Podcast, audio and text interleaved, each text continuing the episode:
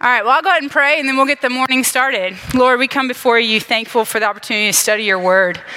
Uh, we come before you thankful for a warm place to gather, thankful for women downstairs who are loving on our kids, teaching our kids the word of truth uh, so that they may not depart from it. And so, God, we just ask that you be with us this morning as we study a passage that in our modern mind seems a little wonky, um, seems a little bizarre at times, but in fact, by the end of the day, hopefully we'll be able to show, and you through me will be able to show that this is, in fact, um, an image into who you are and what you expect of your people.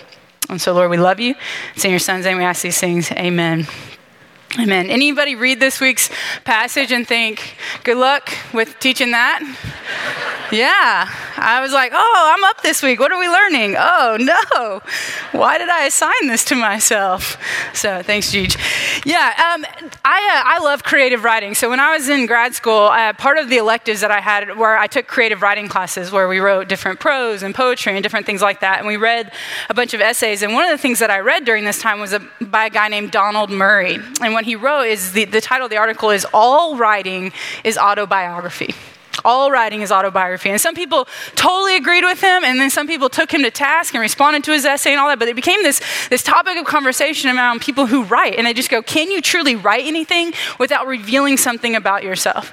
And I tend to agree with Donald Murray. I think most of the time when people are writing, they begin to reveal what they care about, they reveal what they're like, they reveal, I mean, in some ways, just the vocabulary they use, how they feel about certain people, how they feel about certain issues. The same can be true of our Instagram accounts, right? It shows you either what you want to reveal about yourself or what you wish was true about yourself. If you, if you follow my Instagram account, you know I love cats and my niece and nephew, right?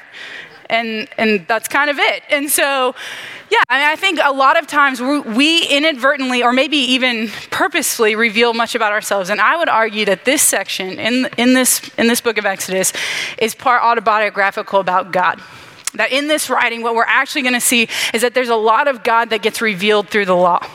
You've heard me say it, and you might have heard other people around here say it, but the law is both regulatory in that it regulates what our behavior should be like, but it's also revelatory in that it reveals to us what God is like. And so, what we're going to do today is we're going to look at the different sections of, of this law code, this passage between when the Ten Commandments were given and then when they're going to make a covenant, and the next week when, when we, when we move on and they make covenant with God. And this is what God is saying, what it means to look like the people of God. And through this, God's going to reveal much about himself to us, and in turn, it'll show us how we are to act as, as children of God. And so let's look at this section. Right away, one of the things you might notice about God is that God wants worship. God cares about worship. You know I know that? Because this section starts with and ends with regulations for worship. It starts with and ends with regulations for worship, and that was purposeful. A lot of what God is doing in this law, and we'll see this in other places, that God is writing it and telling Moses in such a way that it's easier for people to remember. And so right away, we talk about individual worship individual worship, and that God is later going to have, we're going to have lots of chapters about the tabernacle. We're going to have lots of chapters about the priests and how to make sacrifices and what all of that looks like. And we're going to know what it looks like as a people of God to gather and worship in the, in the time of the Exodus. But here is an opportunity for us to see that God also cared about individual worship. And this is really important. This is really important because what we're going to learn is that there are going to be times in corporate worship where women weren't allowed in certain places. They weren't allowed in the Holy of Holies. Only priests were allowed in the Holy of Holies, and women weren't allowed to be priests. And so a lot of people go, Gosh, man, it's so great that we live in the New Testament time because we can boldly go to the throne of grace. And I would agree that it is better for us. But it doesn't mean we wouldn't have been allowed to worship. God tells us that we can make an altar of uncut stone. We can make an altar of simple things. He doesn't want this ornate, glamorous worship when we come to Him individually. He wants simple, pure worship that we would have been invited into had we been around during this time. You may be wondering yourself, why can't you have steps or anything like that? Well, um, just so you know, in the ancient Near East, they didn't wear underwear. And if you had steps, then what you were exposing to the altar below you was your nakedness. And in the Jewish culture, that is uh, really inappropriate. If you think back to Noah, who gets drunk and exposes his nakedness, or David, who dances around when the Ark of the Covenant comes in, and his wife Michal's like, You nasty, stop that. yeah, and so God's like, I don't need anything ornate, and I don't want you to do anything that might cause you to worship inappropriately. Instead, just come simply and purely before me. But it's important that we start off. What does it look like to be a part of God's people? Right away, God says, Hey, come to me individually. It's important that we do that. And then on the back end of it, he says, also come to me corporately. We, we get the passages about the Sabbath, we get the passages about the, the feast and the every seven years and things like that. Through this, it shows us that God really does care about his Sabbath. Not only does he mention it in the Ten Commandments, but he reminds us again right off the bat I'm serious about this. Well, why? Well, one, because it gives us the opportunity built into our week for weekly worship for us to stop and remember who God is, for us to stop and remind ourselves that we can trust Him for our provision. Not only that, but built into the Sabbath was provision for the poor. Part of being in corporate worship is that you look out for the poor among you. You might have read the parts where it says every seven years you're going to leave the ground fallow, and then poor people can come and, and glean from that. And you might be thinking to yourself, gosh, if every seven years nobody's growing anything, how can they go a whole year without work? Well, that's probably not what God had in mind. Instead, God's like, hey, as a farmer, you might have had a wheat field and a barley field and olive field, or I, I have no idea what grows in Canaan, so don't like quote me on that. I bet Lucina knows though, so I should have just asked her. But yeah, so they might say, okay, this year the barley field grows and, and then the next year it, grow, it doesn't grow you leave it alone. And then the next year this one you leave alone. And then so you're rotating as a farmer. So it's not that you get every six years you're working and then the seventh year you're not doing anything. But what god is showing them in this is he's making provision for the poor among them. Part of worship is caring about those among you. And this is a really beautiful thing Worship gives us time for renewal, it gives us time for focus on God, and it shows us what God desires for us. And so, what's the big so what for us today? Well, my question you is, is Are you not only corporately worshiping, but are you also individually worshiping God? That's part of the, what it means to be a believer in God, is that you don't just have to wait for Sunday that Monday you worship and Tuesday you worship, and not in some really opulent, extravagant way, but you simply come before the Lord and offer Him your praise and your worship on a regular basis. And I love that God desires that for us because in that is our good, right? When He's most glorified in us, when we are most satisfied in Him, worship is, is not only glorifying to God, but good for us. It gives us renewal and sustenance and it recharges our batteries. What a kind God that He would make that part of what it means to be, be His child. We move on and, and we learn in the next section not only does God care about the poor in corporate worship, but God cares about the, the poor in a really big way. In verses uh, 21, chapter 21, verses 1 through 11, we learn about the slave laws. And one of the things that you have to keep in mind is that when you're reading stuff in the Old Testament, it's really easy to want to take our modern mindset and infuse it back into the Old Testament. And when you do that, it can be really dangerous because you read things and you go, that seems absolutely atrocious. And you're right. If God today were to come down and tell us some of these things, we'd go, wait, wait, wait. And so it's important when we read these things that we read it in the context that it was delivered. Slavery in the, in the Old Testament context was not about race, it wasn't about power, it was about making provision for the poor among you. There were people in, in the Hebrew culture. Notice in the text, it doesn't say take a foreign slave. It says when a Hebrew wants to, to come into slavery, that's allowed. It wasn't forever, it was for seven years and then they were set free. Not only that, we know in other places that let's say you came into slavery under a slave master and they were cruel, there's a law in Deuteronomy that says if you escape from them, you are free. You do not have to go back. This wasn't a provision about forcing people into harsh conditions. Instead, this was a way to go, you are not able on your own to make provision for yourself and for your family, so you can sell yourself into slavery. You can choose to do this as a way that you can be provided for. I would argue it's not ultimately God's ideal. I think what God is doing is He's making accommodations for a culture that He's coming into time and space. We know this because when Jesus comes and Paul writes about it, he says, Now there is neither slave nor free, male, females, Gentile, all that. But he's saying there is no distinction among God's people. And so keep in mind that although we look at this and if we want to infuse our colonial understanding of slavery into this, it would seem really, really grotesque. But what's going on in this culture is that God is trying to create conditions that are favorable for the slaves among the people. And for those slaves, if they didn't have this option, would be destitute with no opportunity for protection, no opportunity for, for provision.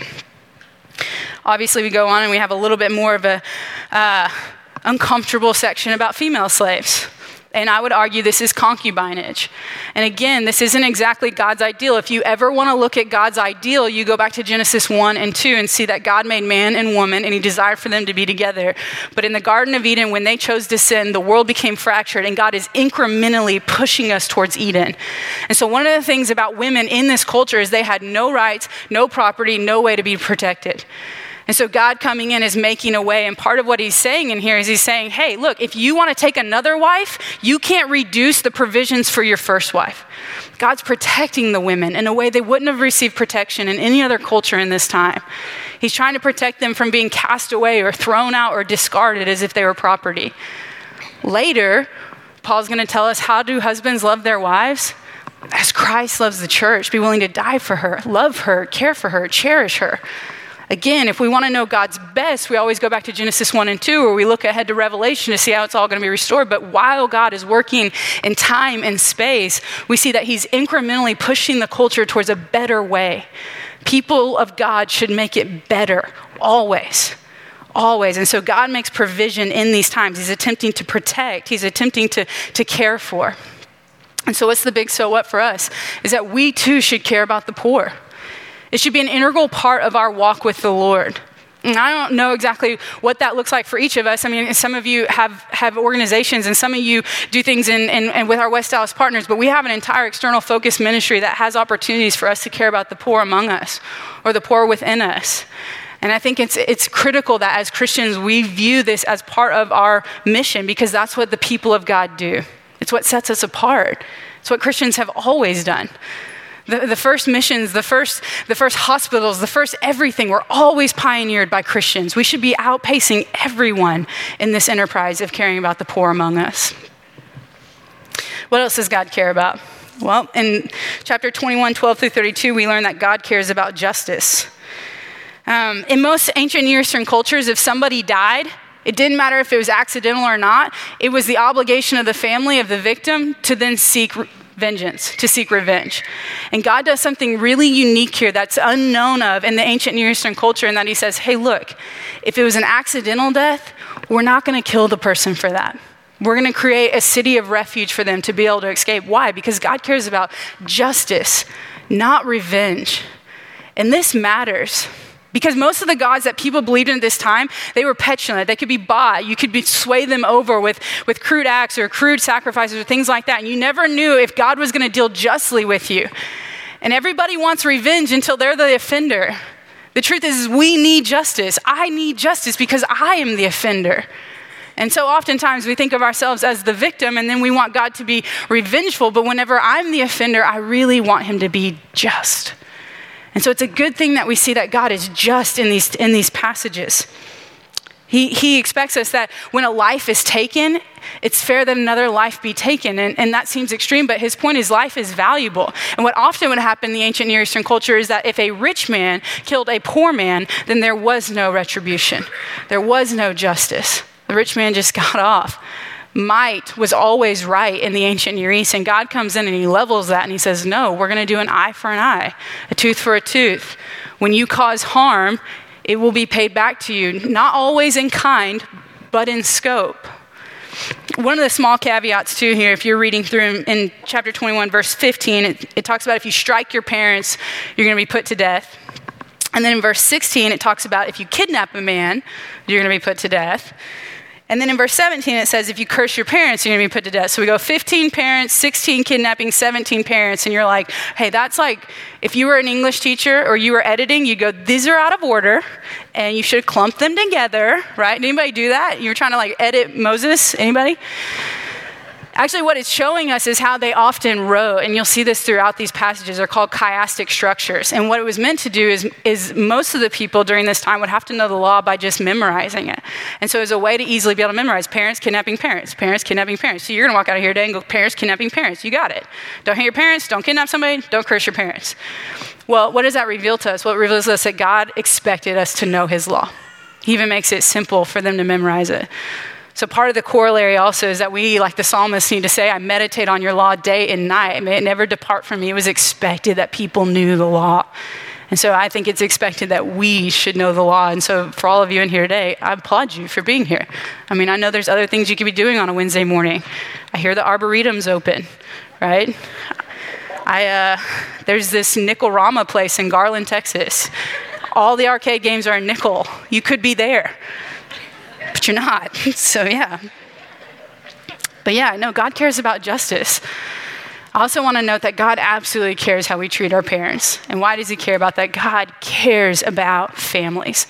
And when you begin to see God reiterate things multiple times, you begin to see what God cares about. And God cares about family because we are a family. The people of God are a family. And if you forsake the family that God has given you here on earth, what makes you think you won't forsake your heavenly family? Your mother and your father, for better or for worse, here on this earth is what God has given to you. And so we owe them our honor, we owe them our respect. And we see that in God's writing over and over again. So, if God cares about justice, what's the big so what for us? Well, we should seek justice and not just when it pertains to ourselves. You better believe when you're wronged or your kid is wronged, right? We are quick to be like, justice, justice. But what about when your neighbor is wronged? What about when your enemy is wronged? We should seek justice because it is a value that is intrinsic to God's character. We should care about justice not just when it pertains to us, but just because justice in itself is something that God created and He wants us to care about. He tells us in Micah we should seek justice, right? And so we should seek it not just for ourselves, but in everything we do. I have jury duty on, on Monday, right? And what's everybody's first reaction when they get the notice? Yeah, which is still mine. I'm a sinner. I'm just telling you. But as I get this jury notice, which by the way, this is the first time in my life. I'm 31 years old and I've dodged it for years because I've been in grad school most of my life. If there's any benefit to being poor and in grad school, it's that you don't have to do jury duty. So just keep that in mind if you're considering going back to school. So I finally got it. And my first response, as everybody else, just, ugh. But then I thought, no, no, no. Why wouldn't you want me on your jury? I believe in the value of justice. And not because I'm great, but because God told me to as Christians, we should want to be on, not, I mean, don't hear me say that you should be volunteering all the time. But yeah, we should seek justice for the oppressed. We should seek justice for the poor. We should seek justice for those among us who maybe are often ignored in the law because they're not valuable in society's eyes. Uh, Kim Graft is in here. I think I saw her. There she is. I love that Kim Graft champions international justice mission. In fact, this summer she got to go on a trip and see firsthand what it looks like to rescue children out of sex trafficking, to rescue the poor out of poverty. And I believe that there are organizations that we can be a partner to that shows that we value this as much as God expects of us to. So God cares about worship, He cares about the poor, He cares about justice, and God cares about relationships chapters 21, verse 33 through 22, 15, we see this. This section is all about retribution. When you cause harm, you pay it back. God is clear that when we wrong someone, we make it right. Now, th- this might seem like an extension of justice in some ways, but part of what he's doing here is he's going, hey, not just are we worried about capital offenses, not just are we worried about when somebody wrongs you personally, but let's say they harm your property. Let's say they harm your ox or your whatever, and they dig a pit and all these things that you're like, gosh, this seems like a lot of loss. But what he's worried about is when that happens, relationship is broken. And when relationship is broken, we can't function like the community of God that he wants us to. Watermark is huge on conflict resolution. We've spent the entire month of January talking about it. It was a feature of our Better Together conference we just had. And the reason why we do that is because we believe, just like this text tells us, that relationships matter. So when you wrong someone, you make it right. And God tells you how you can do it, not skimping by, not like, oh man, I wrecked your Ferrari, so I'll let you borrow my Vespa for the day. Hope it works out right? No, you, actually, when I moved to, uh, when, I, when I first came to Dallas, a very gracious family allowed me to live with them in the Park Cities, and my sweet mom called me and she was like, hey, we're upping your liability. Well, I didn't have liability, but she's like, we're upping your insurance because you may rear end a car that you can't afford to pit, you know, fix. And I was like, I was like, you are right, and that is wise. So, but yeah, we make things, we make things right because relationships matter. Relationships, again, might is not right. What would have happened in the, in the ancient Near East and every other culture is that if a rich man caused a poor man harm, it didn't matter. It didn't matter. But God says, no, if anybody causes harm, we fix it. We fix it. And so, what does that mean for us today? Well, we fix what's broken. We do conflict resolution. We say, I'm sorry. When we, we break something, we don't hide it, right? We, we, we teach our children this, right? I mean, how many of y'all were that kid who broke a window and you hid? And then your parents were like, no, you're going to go fix it. Why? Because we don't want the neighbors to hate us. Yeah, it's not about the window, it's about the relationship behind whatever we broke, and we need to make sure that we keep our relationships intact. So, God cares about relationships, and we should too. And then finally, in the last section, 22, 16 through 23, 9, we learn that God cares about outsiders. We see a lot of laws about the sojourner. We see a lot of laws about, about those who might come into the community of God's people, and we see that God is fiercely concerned about this. You may be asking yourself, then what does sorcery, bestiality, and worship of false idols have to do with that? Well, um, one, that was weird, right? But uh, you didn't have to write it if it wasn't happening, so just let that sink in for a second. But two, what all of these do, the sorcery, it means you were conjuring up false, false spirits. You, you were implying to people outside of the community of God that there is hope and answers outside of God's wisdom, which is just not true. Bestiality was a common practice for those in the, in the cultic practice of, the, of Canaan. And so they believed by sleeping with these animals, they could conjure up the favor of that God that represented that animal. And so again, you're, you're demonstrating false worship or even just worshiping false gods. And so, what you're doing is if the community of God is supposed to come together and say, This is what it means to follow God, and then you're allowing people in the community of God to do things that would lead others astray, that will not be tolerated.